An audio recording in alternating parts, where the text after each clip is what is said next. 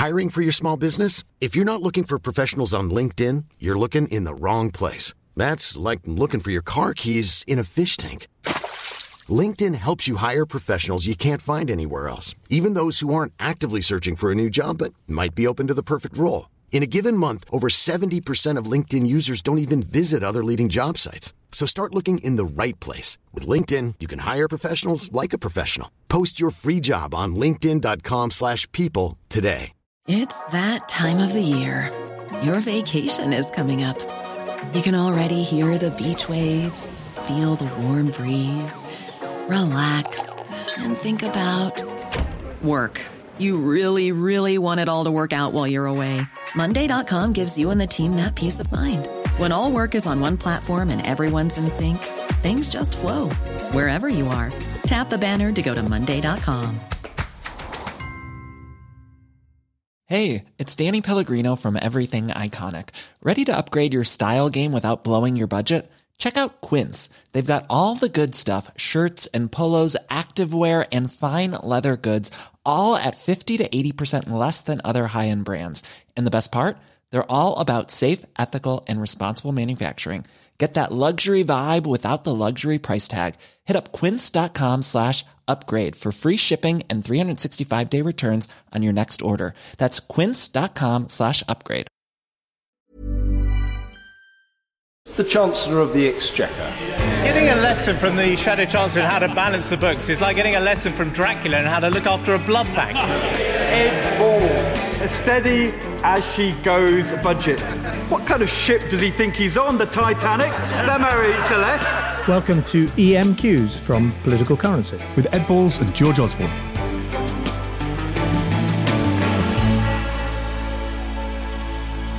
Welcome to EMQs, Ex Minister's Questions. This is where Ed and I answer all the questions that you're sending in to us and uh, respond to your various emails.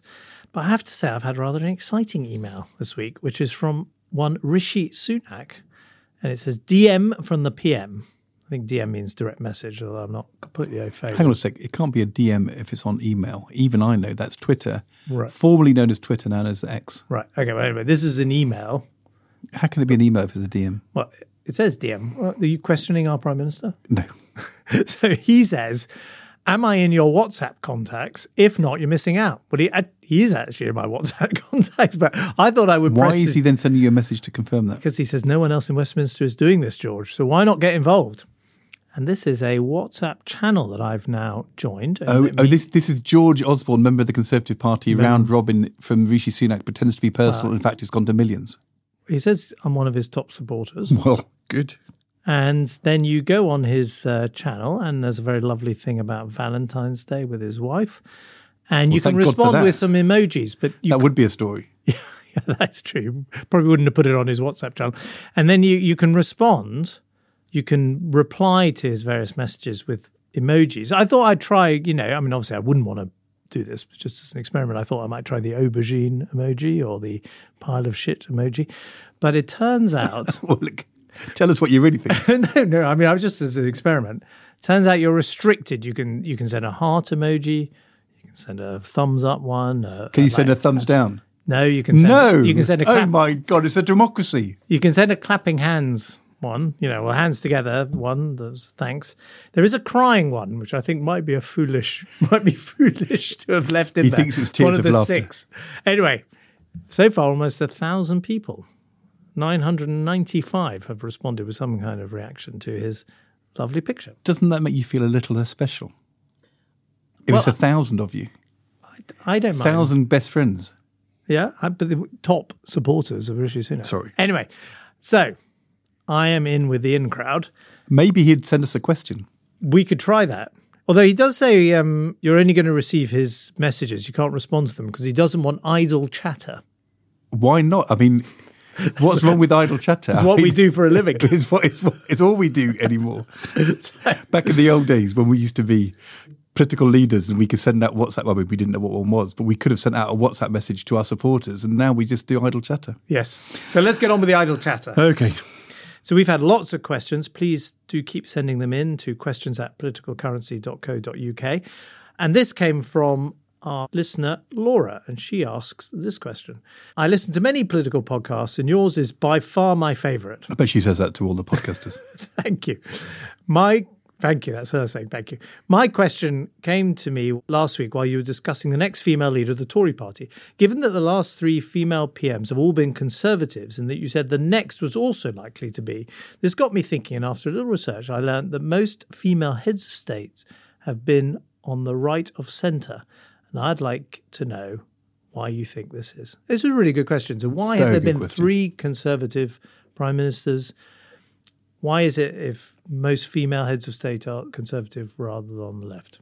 and it's not simply because there have been so many Conservative leaders in the last few years that, you know, Well, Margaret Thatcher was some time ago. that's true. And there's been no Labour permanent female leader. So I, I do accept she's got quite a good point. What's your theory? I have a theory. I, I'll tell you what conservatives think, and I, I guess I subscribe to this. That there's something quite male about the left. I know this sounds odd because obviously people on the left would say they're feminists, and feminist action groups have been very important. And how many women were there in David Cameron's cabinet? Well, there were a few. Yeah, but I mean, like a handful. It was terrible. Anyway, fine. Carol, make, but your, I, make I- your point. I think it's true that the you know the labour movement has often been quite male dominated because it was born out of the trade union movement and the industrial working classes. If you look back at the beginning of the 20th century, in fact, often the trade unions were against giving the vote to women because they thought it would dilute their power. And it was in 1918 a coalition government involving the Conservatives that gave women the vote. And in the 1920s, it was a Conservative Prime Minister, Baldwin, who extended the female franchise to what was called the flapper vote to younger women. And so it is an odd feature of the left that it can be quite misogynist, it can be quite male in its culture. And I think it is definitely a, a strange feature of British politics that the Labour Party is still feels a long way off having a female leader, or indeed a, a leader from a, an ethnic minority background. Look, I don't have to accept misogyny to accept Maybe that's too strong a word, but the maleness. And, you know, if you think about the 1970s, two rising stars of their respective parties, Margaret Thatcher and Barbara Castle. Barbara Castle, you know, a great woman cabinet minister, but she didn't go on to be the leader of the Labour Party and faced a lot of male opposition in that period. I was trying to think what my counter argument was. Here's my best, the best one I could come up with, which is that if you are any party, you have to show that you are strong on kind of defence and law and order and kind of standing up against um, the powerful and external forces. And if you are a woman leader, that is, you know, absolutely important. And in the conservative tradition, the right of centre tradition, being strong on defence and being strong on law and order is is very much part of the political DNA, and therefore it's much more kind of normal, comfortable thing for a political leader to do if they are a woman to be able to be. You know, I think Margaret Thatcher found it easier to persuade people that she was tough on crime and law and order because she was a conservative. Maybe Barbara Castle would have found that a bigger challenge than Margaret Thatcher because she was from the the Labour side and didn't have that political tradition in quite the same way. Honestly, I'm not persuaded by that argument, but I thought I would give it my best go. Fact. It's not been great for left of centre parties around the world, whether it's America or Britain or France or Germany. And, you know, Mrs. Merkel was not a strong authoritarian leader, but she was a very effective German chancellor, at least until the latter part of, of and absolutely right of centre. Jacinda Ardern was a, a non hard authoritarian who's the Prime Minister of New Zealand. Yeah. But she's an exception, isn't there? If you think hmm. of Golda Meir or Indira Gandhi, Margaret Thatcher, all sort of tough, strong figures. Hmm. No, Is it- I, I do not have a compelling answer. I think Laura makes a very good point, and I think the only thing I would say is leftist centre parties are going to have to prove that the future is going to be different from the past. Hmm. If anyone's got any theories about this, it would be interesting to hear them. I bet uh, there's people who've written PhD theses on this. They must have done. Yes. I mean, uh, Don't send us your PhD thesis. Just send us a voice Yeah. note. That would be fine. So why why are most female leaders conservatives? So the next question is from Martin Lamb. Hi, this is Martin in Wandsworth. My question is Do the government and the Bank of England have advance notice of GDP figures before they're released to the public? Well, in our day, I think in your time as well, we absolutely would have had 24 hours notice. The figures would have come the day before, very tight circulation list. Very important it wasn't leaked, but it gave the government an opportunity to prepare its lines. And I think, actually, importantly, if it was something, a figure which was going to drastically change what was going on, maybe needed immediate action. It gave the government time to prepare its response. And so the people in the statistical community were always desperate to drop pre release and have it happen for ministers at the same time as everybody else. But we certainly resisted that. Yeah, I mean, it's interesting. I assumed that the Prime Minister and the Chancellor knew about last week's GDP numbers 24 hours before the rest of us. Certainly, when I was Chancellor, I knew about the GDP numbers in advance. But I checked, and they don't. They hear about these numbers the same time as everyone else. They dropped pre-release. Pre-release. This Who pre-release. This was basically a list of people who had privileged access to. By the way, these numbers are, can be very market sensitive. Very. You know, if if you were in possession of them, you might be able to speculate on the stock exchange and the like. So A leak know, was a massive so big deal. you know, it's a very very sensitive and economically important piece of information. And it was very very restricted circulation inside the Treasury when I was there. There were various attempts to say, Chancellor, would be better if you saw these numbers the same time as everyone else. And I would tell people to politely uh, F off if they suggested that to me, because it gave me 24 hours to think about how we'd respond to something that was really material to how the government's economic message was going to be received. So who ditched it? I've done some digging around, and the kind of folk memory in government is that this ended under Boris Johnson. That's what they tell me. And I guess that's because it wasn't uh, the most um, watertight operation. But when we spoke to the Institute for Government, we asked them, they actually said it ended in 2017, which is under the Theresa May premiership, because there had been a series of leaks. And someone at the Department of Work and Pensions had been able to see statistics they hadn't. And this was an excuse to cut off the access. But I have to say, They were always looking for an excuse. I could tell you if I was Chancellor in 2017, definitely would not have happened. Quite right. So the answer, Martin, is the government do not get advance notice, but the Bank of England do oh. if they're in the middle of making decisions on interest For rates. For the reason I said that it could materially affect the decision they're about to make. so if they have a monetary policy committee meeting underway and these figures come out on a Thursday, which is the same day as the MPC will make its decision once a month. So there are special circumstances when the Bank of England can see these numbers. I have a, um, a story on this, which is that in the run up to the 97 election, even though the statistics have always been the Treasury responsibility, in the end, Gordon Brown made the Office of National Statistics arm's length independent from government, um, but not immediately. In the run up to the 97 election, for some reason, Jack Straw, who at the time was a, a shadow cabinet member, but he was also a member of the Royal Statistical Society, had persuaded John Smith, I think, when he was Labour leader, that responsibility for statistics should be with Jack Straw and uh, the Home Office, I think it would have been, and not with Gordon Brown and the Treasury. And Jack Straw had all these meetings in the run up to the 97 election when he assured them we were going to make them independent, drop pre release, a revolution was about to happen. All the papers and the legislation were prepared. We arrived in government in 97. Terry Burns said to, to me, Is this true that you are happy to hand over responsibility for statistics to the Home Office and make them independent? I said, Absolutely no way at all. The Bank of England's enough, and we want a day's pre release. So that was the end of it. Tony Blair killed it. Jack Straw, uh, you know, he didn't get his way. I mean, he's probably an honorary life member of the Royal Statistical Society, but his reforming zeal was nipped in the bud. empire grabbing, Empire grabbing. as I he would have been seen in Whitehall. I've got to say, it was a very, very clever manoeuvre. Would have been at the last minute, surprisingly important. If the last switched. minute, kaboom. Right now, our next question comes from someone who I think you know very well, Ed, and that is I do. It's the series director of Good Morning Britain, Stuart Earle. So every day when I'm presenting Good Morning Britain, for three hours, he sits in my right hand ear on an earpiece. I mean, he's not literally in my ear. He's speaking into my ear with, you know, the count and all the gallery people. It's called Open Talkback. And he talks for three hours. But he is an avid listener, loves the podcast. And he said to me at the end of the show on Wednesday, I really want to ask a question. I said, well, in that case, you know, don't whisper it in my ear, Stuart. Send us a voice note. That's what he's done. Hi, and George. Stuart here, big fan of the podcast. My question for you is a bit of an existential one, and that is where has the cash gone? We don't have enough money for the NHS and social care. Councils are going bankrupt. Students are saddled with huge amounts of debt just for going to university, and that's just a couple of examples. So, where has the cash gone? Is it the wealthy getting richer?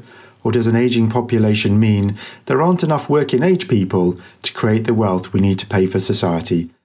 I would say there's three big things um, which explain this, Stuart. One is you've had two once in a generation economic shocks the financial crisis of 2007 8, and then the pandemic, both of which have pushed up the national debt to double the levels in the period before that.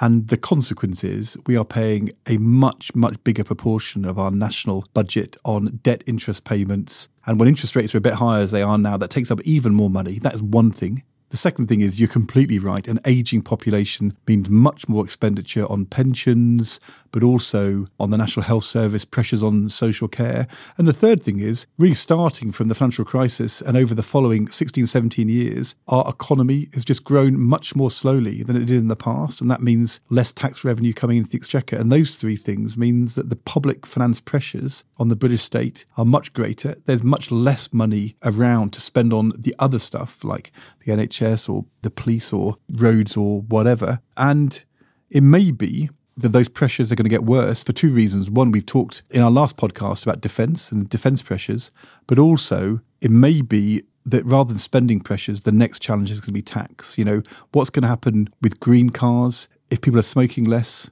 Is, is AI going to change the way in which people work and get paid? All those things could mean, you know, less tax revenue as well. So it's challenging running the public finances. I've got a slightly different answer to Stuart. First of all, I don't think we're unique in feeling the squeeze on public spending. I think if you look at the history of British governments for 200 years, there have always been fierce rows about how to pay for things, what to spend money on. There were rows about, you know, funding the navy 200 years ago, rows about introducing income tax 200 years ago. The history of the 20th century is about big rows about pay awards for nurses and back in the day miners and historically uh, it was about paying for wars. Yeah and wars and so, so you know I, I, think it's you know like like you know many families there's just an endless debate about what can be afforded. And so i don't think that's particularly different. I, th- I think the other thing that has changed however is the demographics David Willetts, the former Tory minister, is very interesting on this. And you know, he points to the 1980s, where really the Thatcher government is rescued by two things. One is suddenly the arrival of North Sea oil, that creates a huge form of additional tax revenue for the Thatcher government just when the country basically is bankrupt. And second, you get a demographic bulge as a lot of younger people enter the workforce in the 1980s and they are paying taxes and people in their 20s 30s 40s they don't tend to consume public services you know they don't often go to hospital if they're in work they're contributing to the exchequer and all of that has gone into reverse. So we have a shrinking or have had a not a rapidly expanding workforce. And we've got, a, as you were saying, a, a rapidly growing older population. And you just take one thing, take the health service. So back in the 1980s, you know, we were spending something like, uh, as a share of national income, 4% of GDP on health. And now we're spending 10%. So there has been a big increase in health spending, in pension spending, and the like. And that just squeezes out.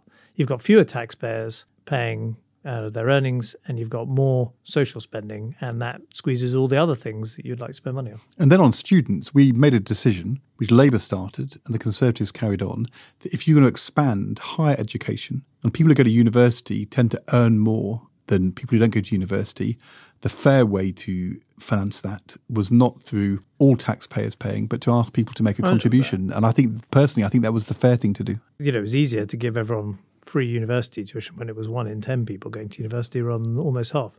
Anyway, very good question. I can see you obviously have a very good morning with uh, Stuart saying these kinds of things into your ear while you're broadcasting. It's not normally quite like that. Right. But just like on Good Morning Britain, we'll come back after the break when we'll hear from Nick Boles, former Conservative Member of Parliament, who's got a good question for us about American politics. Stay with us. We'll be back shortly.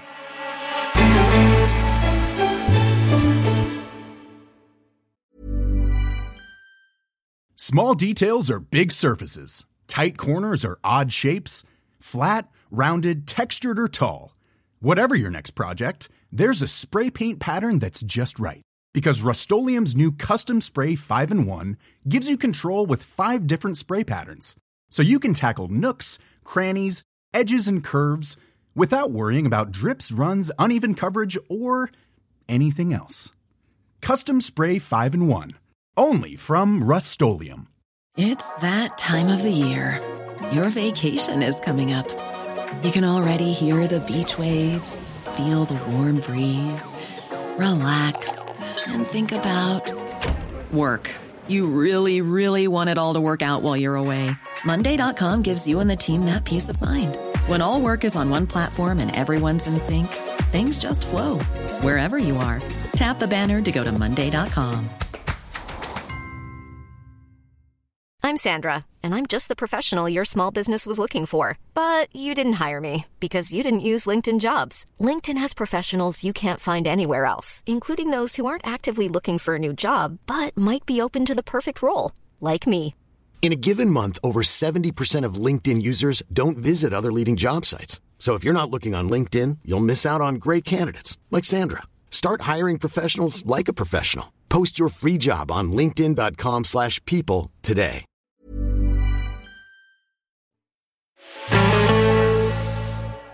Welcome back. Now it's time for a question from Nick Boles, my former colleague in government and a, a, friend of mine. I know Nick's a big fan of this podcast because he, he will often send me messages after one of our episodes goes out telling us what we got right and got wrong. Is he the guy who often texts you and says, I totally agree with Ed? Well, he, he's definitely in the centre of British politics and uh, left the Tory party, remember, and says he's going to vote Labour at the next election, doesn't he? Oh, right. Okay, there we are. So there we go. Anyway, Nick is not asking us about British politics. This is what Nick is asking us. Hi, George. Hi, Ed. It's Nick Boles here. What chance do you think Nikki Haley still has of being elected President of the United States?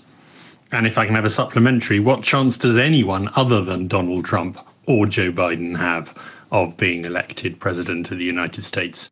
Well, I looked up the stats overnight on the, this is actually the Bet365 website. And the answer based on the betting markets at the moment is probability of being the next American president Donald Trump 46%, Joe Biden 40%. So that is 86% it will be one or other of them. And then the other people in the list, according to this website, were Gavin Newsom, governor of California, 12%, Kamala Harris, 4%, Robert Kennedy Jr., 4%, Nikki Haley, 3%, Peter Booty, I don't, I'm not sure how to, I've never had, how do you say his name? Buttigieg. That, that one, yeah. 1%, Ron DeSantis, Ron DeSantis, 1%. Goodness me, that can't be right. There we are, 86%. Well, I, I agree very much with the betting markets.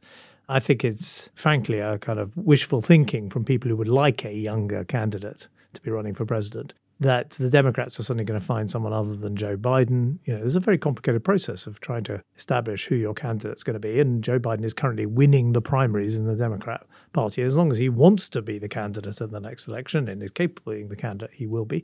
And the same with Donald Trump, you know, who's crushed all the opposition. Specifically on Nikki Haley, I mean, I for those who haven't followed it, you know, she's a former ambassador to the United Nations, former governor of South Carolina. You know, you many people wouldn't agree with lots of her views, but she comes across, to my mind, as exactly the kind of centre right conservative leader you'd want if you had a Republican president. And she's very strong, for example, on supporting Ukraine in this war, which Trump isn't. But she's being obliterated by Trump in the primaries at the moment. And I have to say, why is she sticking at it? Well, I, I guess she hopes that something's going to turn up. Remember, there are all these indictments against Trump, and you know he might be blocked from being on the ballot paper in key states like Colorado.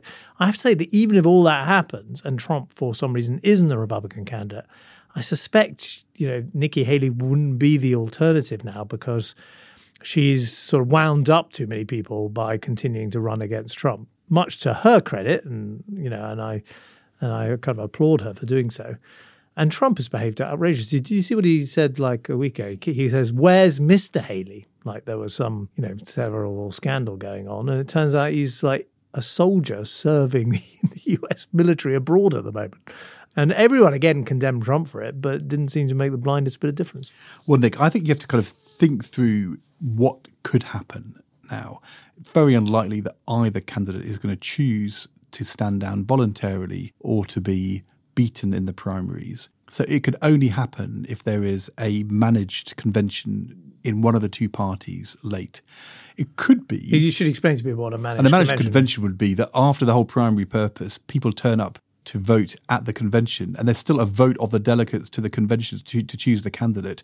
And for some reason, you have to change from the person who has been supported all the way through the primaries. If Joe Biden believed that he couldn't beat Donald Trump and somebody else could, it's not impossible that he could be persuaded to stand aside. I think that feels very, very unlikely. However, let's say that. And who would it be? Kamala Harris or Gavin Newsom, this well, very telegenic governor of California? I think it rather depends on who the Republican candidate is. Let's come back to that because alternative scenario is that Donald Trump is, let's say he's convicted convicted of the charges he's facing around the insurrection.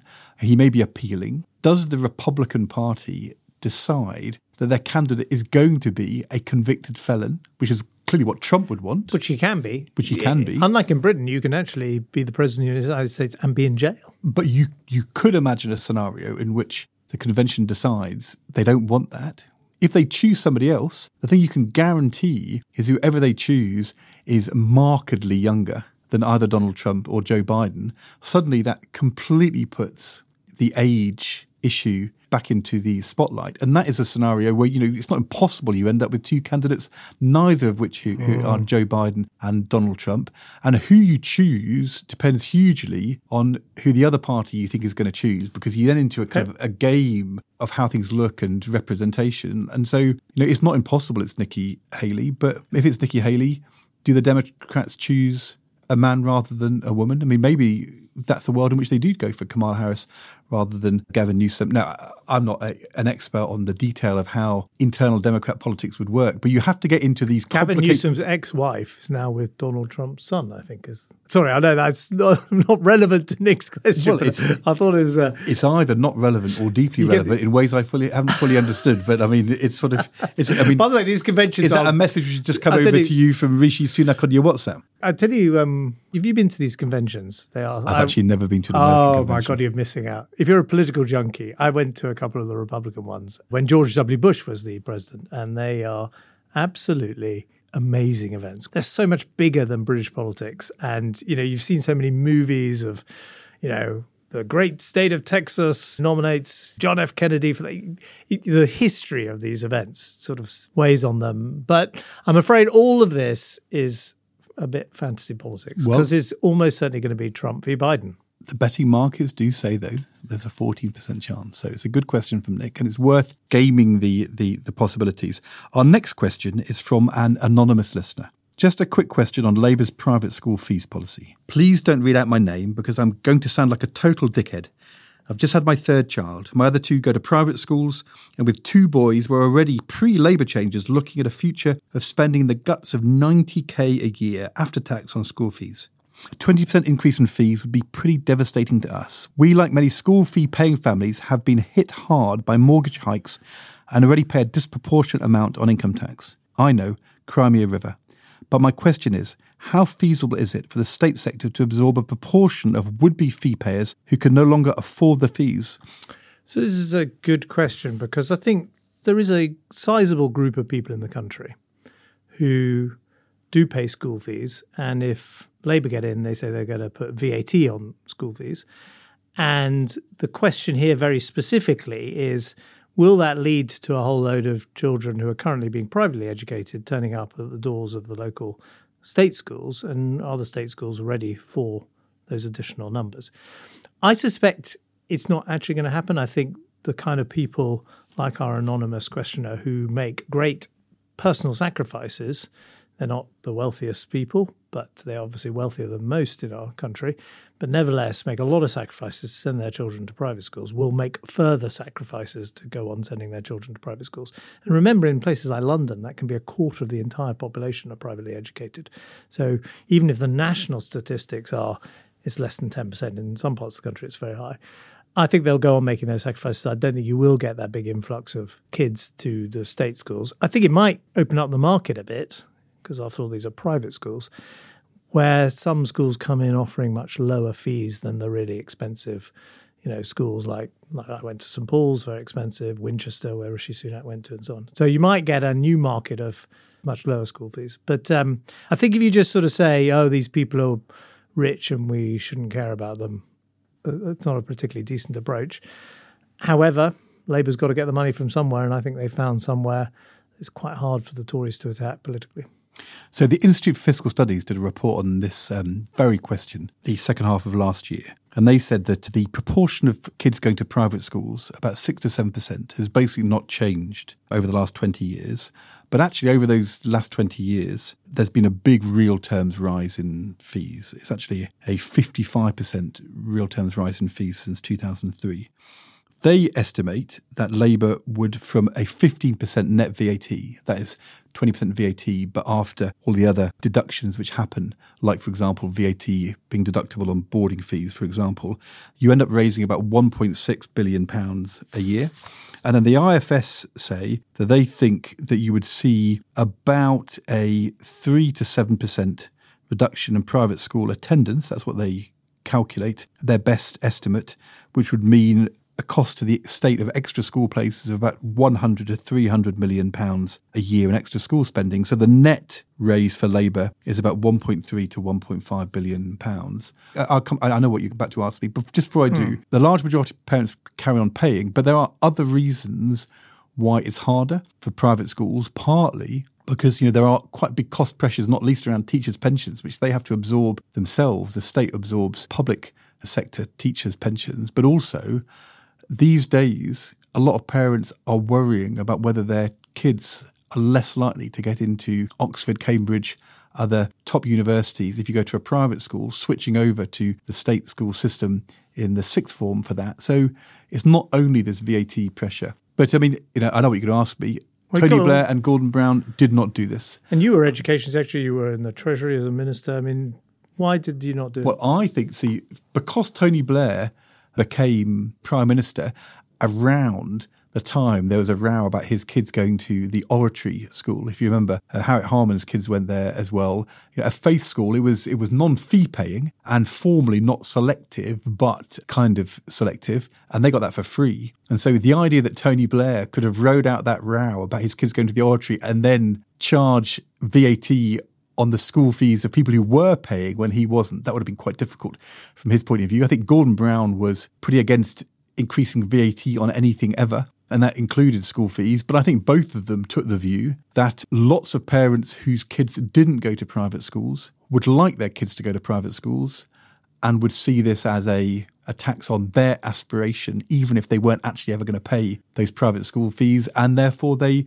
they decided it wasn't worth the candle. As you say, in tighter circumstances, a billion, 1.3 billion pounds, not to be sniffed at. But at the time, Blair and Brown decided it wasn't worth the candle. I don't know if you saw Rishi Sunak appearing before the uh, GB News audience last week. He said that he was being attacked by Keir Starmer because of the school he went to. He was the head boy of Winchester, the famous public school, public by which I mean private. Here's what Rishi said. You know, I get attacked by Keir Starmer because of where I went to school. And I said to him once, actually, I said, You're not really attacking me, you're attacking my parents. And you're attacking everybody like them that works hard to aspire for a better life for them and their family. I think that's wrong. I don't think it's British. And that's not the type of country that I'm going to build. And I thought it's about the most British thing possible to attack you for where you went to school. The British obsession with where you were educated, the British obsession with schools like Eton and Winchester, is uh, one of our defining national characteristics. So I Look, would people, say, are, look, people are only obsessed because every time somebody from Eton becomes the prime minister in recent years, it's a catastrophe. no, I would say only 50% of the time. Really? Okay. And how did that referendum go? well, we, we, we recommended that people vote to, to remain. And uh, there's been a very interesting report, which we haven't got time to talk about. Oh. So you should have a Goldman prime minister Sachs from a school uh, where if they, a lot of rec- if they recommend something, then you listen to them rather than do the opposite. Just saying. Finally, we've got a question from Penny. Hi, Ed and George. It's Penny Newman from Orpington. This is a question for George, really. I've always wondered about the photograph in the papers on the 17th of July 2016 when you had just been sacked and David had stood down. Both of your families went to a cafe in Notting Hill and were chatting outside together. I'm fascinated to know how you both look so relaxed after such a dramatic few days. Were you concerned for your futures? Thank you, Penny. We did indeed go for breakfast at the Lisboa Cafe, which is a Portuguese cafe on the Golborne Road, the day after we stopped being Prime Minister and Chancellor. We sat outside. Has it closed or is it still open? It's still open, and uh, it's a it's a great place to go. It, it wasn't the a, death uh, knell. No, no, no. Do they have a plaque on the wall saying David Cameron and George Osborne had breakfast no, here the, uh, the day after they lost we the were, referendum? We were photographed on the front page of the Metro, the next day it was from world leaders to ordinary geezers, which actually was not a bad. I tell you, well, the truth is, you know, when you when you're out, it's pretty brutal. And you know, I was living in Downing Street with my family, and when I was told by Theresa May that she didn't want me in the cabinet, I, I she, her office asked me to leave by the back door. I couldn't leave by the front door. I'd been given no advance notice, although I suspected something might be up. And we weren't able to return to Downing Street. In fact, my kids thankfully weren't in London at that moment. So it's pretty brutal. And then the and David Cameron also returned to his home in Notting Hill. Well, in fact, we both had to go and stay with people because both of our homes were being rented out. So I actually phoned up my mum and uh, said, I need to come and spend the night at home, mum. I've been fired as Chancellor. And then the next day we thought, well, come on, let's just go and get a coffee. And you, you've been through this losing your seat as well. The most important thing is to try to understand it's a shock. It's going to be a shock to the system but to try and get yourself back into the kind of normal rhythm of life. And I'll give you what will sound like quite a grand thing to say, but I, hopefully it's not what I mean. I had police protection and I was offered that I could keep that police protection for many months ahead. And I said, no, no, I want it gone in the next few days because I'm not the Chancellor anymore. And I shouldn't be going around in government cars and having police and pretending I am something that I'm not anymore. And the sooner I get used to that fact, the better. And so um, a nice cappuccino and a, uh, one of those um, custard buns at uh, Lisboa Cafe was a good good way to start. Well, look, sympathetic as I am, I mean, you did at least keep your main job, your member of parliament job, until the time departure of your own choosing. You know, I lost mine immediately, and uh, you know, it's kind of what did you do? I was more day? sudden death, and you were more dignitas. Would be um, would be my, my, kind of view of this. What did you do the next morning? We went into hiding because for exactly the reasons that you said, we were being followed. Cameras were outside the houses. We've had friends of ours who were away from London where we wouldn't be found, and we went there with the kids for a couple of days. And then you suddenly have to to think about the rest of your life and and what's going to happen. And actually, I think quite quickly I mean, it was it was after years of working too hard. Suddenly, to be able to be at home and cook for the kids was great. I liked that part of it, but it was destabilizing to begin with. And I started writing down things I kept thinking of, my reflections on that period, and ended up writing a book based upon them. Loads and loads of letters, and at one point, a pack of letters which had been sent, including the American ambassador and the Archbishop of Canterbury, which had arrived in my old office, were sent to me, and they didn't arrive. And it turned out because they hadn't put enough postage on, but for about a week, I never got them. And I remember actually at the time feeling like that was like this big thing. You know, people had written to me and I couldn't read the letters. And that became a very small kind of focus of loss. And uh, it's a big deal. And when then, when did you start to think, maybe it was on that list even then? You know, the, the way, the, the real therapy I need is to do a podcast with George Osborne. Do you know, I didn't know what a podcast was, let alone I might do one with you. I know that, I mean, it, it was 2017 was the first time we yeah. did anything proper together, which was the election. Although we did do that press conference and the, the we did the ele- uh, the reason, by the way, we did the election coverage for ITV, which we'll be doing again. Uh, I'm say. not sure that's public. Oh right, well, I think we've just announced. it. we just announced it anyway. Okay. Is uh, because I could not think of anywhere else to watch the election. You know, I'd, I'd always watched general election results in my own constituency, uh-huh. my count of Macclesfield Leisure Centre, where the Tatton constituency count was. And I wasn't going to go to a Theresa May victory party because she was expected to win the election handsomely. So when uh, Tom Bradby said, Do you fancy doing the election commentary with Ed Balls? I thought, that is the best place to be. And, and, and the rest is history. Hmm. Although that's, that's a good that's title for a podcast. that's the name of another podcast. Anyway, it's a really, really lovely question, Penny. And the truth is, it's hard. And people smile and put on a brave face. But when things happen unexpectedly and destabilizingly, it takes time to adjust. But I think in the end, the kind of personality you want to have is one which thinks, okay, what's next? And that's why we're here. And that's why you've been listening to EMQs on political currency. And, you know, you can watch clips from the show on our socials. And we love it when you send in your questions. What's the email? Questions at politicalcurrency.co.uk. Brilliant. So we shall be back on Thursday. That's with our main episode of Political Currency. Goodbye. See you soon.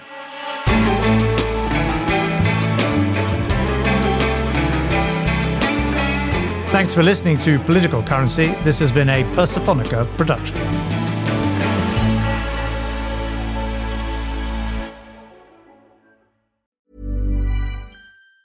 Planning for your next trip? Elevate your travel style with Quince. Quince has all the jet setting essentials you'll want for your next getaway, like European linen, premium luggage options, buttery soft Italian leather bags, and so much more. And it's all priced at 50 to 80% less than similar brands. Plus, Quince only works with factories that use safe and ethical manufacturing practices. Pack your bags with high-quality essentials you'll be wearing for vacations to come with Quince. Go to quince.com slash trip for free shipping and 365-day returns.